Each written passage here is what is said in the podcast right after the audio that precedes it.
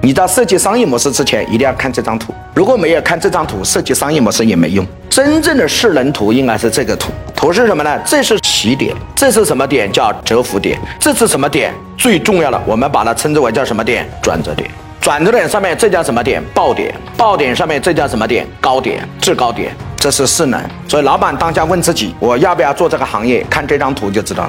你在设计商业模式之前，一定要看这张图。如果没有看这张图，设计商业模式也没用。从你的行业，从你的很多东西，你来分析目前在哪个阶段。举例，今天你想开一个 BP 机专卖店，你来看一下子，目前 BP 机专卖店。你还要不要设计商业模式？不用，因为这个势能都结束了。各位同意吧？你要设计商业模式，一定是在哪个点儿？一定是在这一段到这一段到这一段才去设计商业模式。其他的如果不在这里，就不要花心思了，基本上没太大用。你首先问他在哪个阶段，在哪个阶段才能做哪个阶段的自行选择，这个比什么都要重要。如果你是在这一段从起点到折服点，你想设计商业模式，花再多钱，花再多精力，基本上都是替别人做。嫁衣裳，这张图是你未来做任何事情最最重要的一张图。一句话，如果这件事情拥有强大的未来，在这个点入手是最佳。如果没有赶上这个点，这个点要全仓而进，没有半点犹豫。我讲的是全仓而进。